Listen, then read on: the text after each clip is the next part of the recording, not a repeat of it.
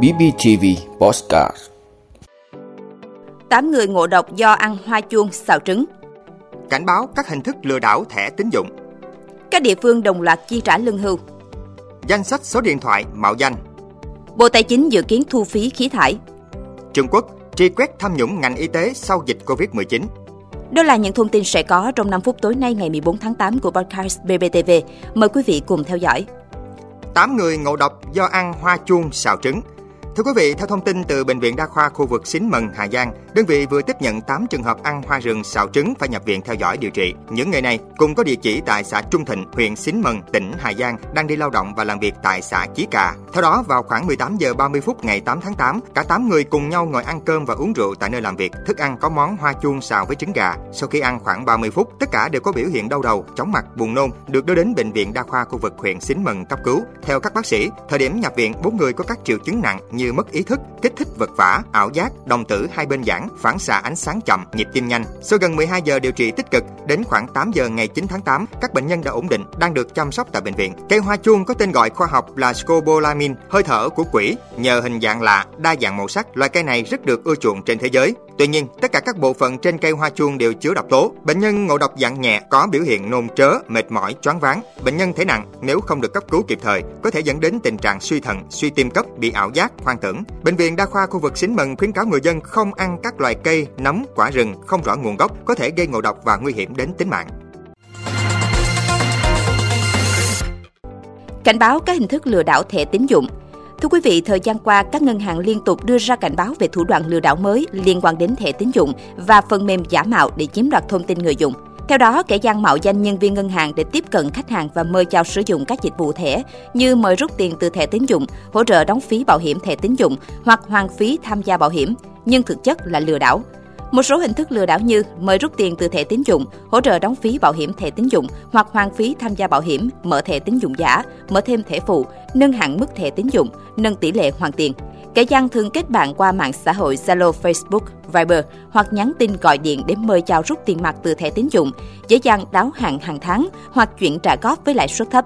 Nếu đồng ý, kẻ gian sẽ yêu cầu nạn nhân nhấp vào liên kết và cung cấp thông tin họ tên chứng minh nhân dân, căn cước công dân, chụp ảnh hai mặt, số thẻ, mã bí mật CVV, ngày hết hạn thẻ, mã hợp đồng, thực chất là mã OTP, được gửi đến điện thoại và số tiền cần rút. Để giảm thiểu rủi ro tránh mất tiền oan, các ngân hàng khuyến cáo khách hàng tuyệt đối cảnh giác với các tin nhắn của gọi email yêu cầu quét mã QR hoặc truy cập đường liên lạ, không cung cấp mã xác thực OTP, Smart OTP cho bất kỳ ai, kể cả nhân viên ngân hàng, không làm theo những cuộc gọi tự nhận là các cán bộ, công chức, yêu cầu cung cấp thông tin cá nhân, cài đặt phần mềm lên điện thoại.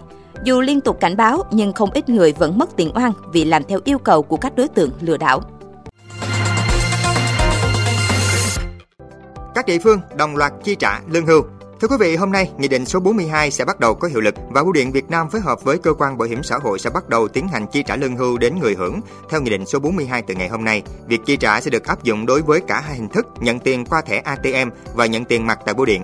Để đáp ứng nhu cầu của người dân trong kỳ chi trả, Bưu điện Việt Nam sẽ bố trí tối đa nhân lực để chi trả kịp thời cho người hưởng trong ngày hôm nay và ngày mai. Đối với người hưởng lương hưu, trợ cấp bảo hiểm xã hội và người nhận thay được người hưởng ủy quyền lĩnh thay đến nhận cần mang theo các giấy tờ theo như quy định trước đây như thẻ chi trả, giấy ủy quyền còn hiệu lực.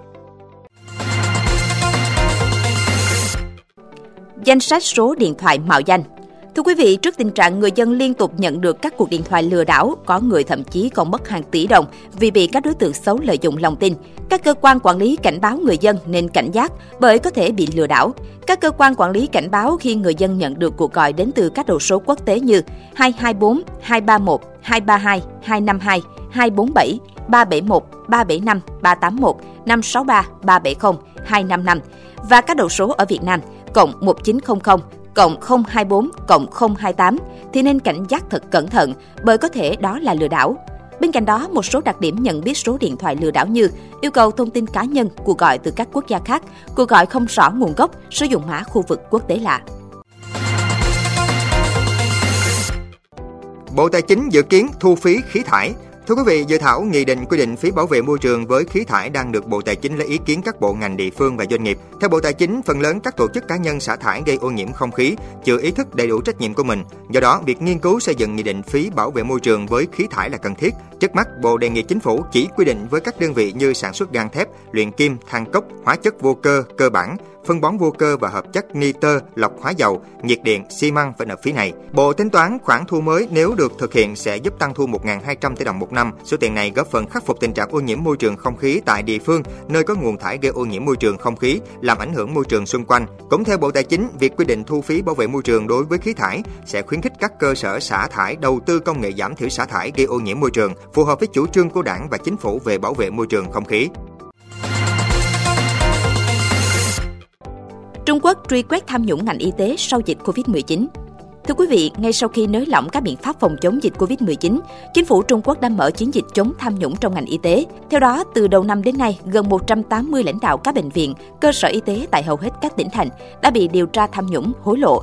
Trong đó, nhiều người đã bị khởi tố, xử lý hình sự, cách chức sa thải vì liên quan đến tham nhũng trong thời chống Covid-19. 3 năm chống dịch Covid-19, theo Ủy ban Y tế Quốc gia, Trung Quốc đã chi hơn 110 tỷ nhân dân tệ, tức hơn 15 tỷ đô la Mỹ cho các cơ sở y tế cả nước. Do ưu tiên cho công tác chống dịch, nên các cơ quan chức năng địa phương mới đang rà soát các báo cáo kiểm toán, đồng thời kêu gọi các quan chức y tế và các công ty dược có hành vi tham nhũng đưa hối lộ ra đầu thú sẽ được khoan hồng. Ngoài chi phí nhà ở, giáo dục, dịch vụ y tế đắt đỏ cũng là gánh nặng của người dân mà Trung Quốc đang quyết tâm hạn chế. Các chuyên gia cho rằng lần này Trung ương Đảng sẽ đẩy mạnh chống tham nhũng quy mô lớn ngành y tế để giải quyết nhiều bức xúc trong xã hội. Dự kiến chiến dịch chống tham nhũng ngành y tế sẽ triển khai đến giữa năm 2024.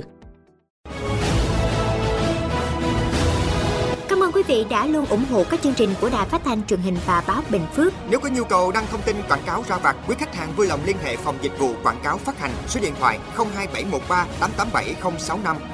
BBTV, vì bạn, mỗi ngày.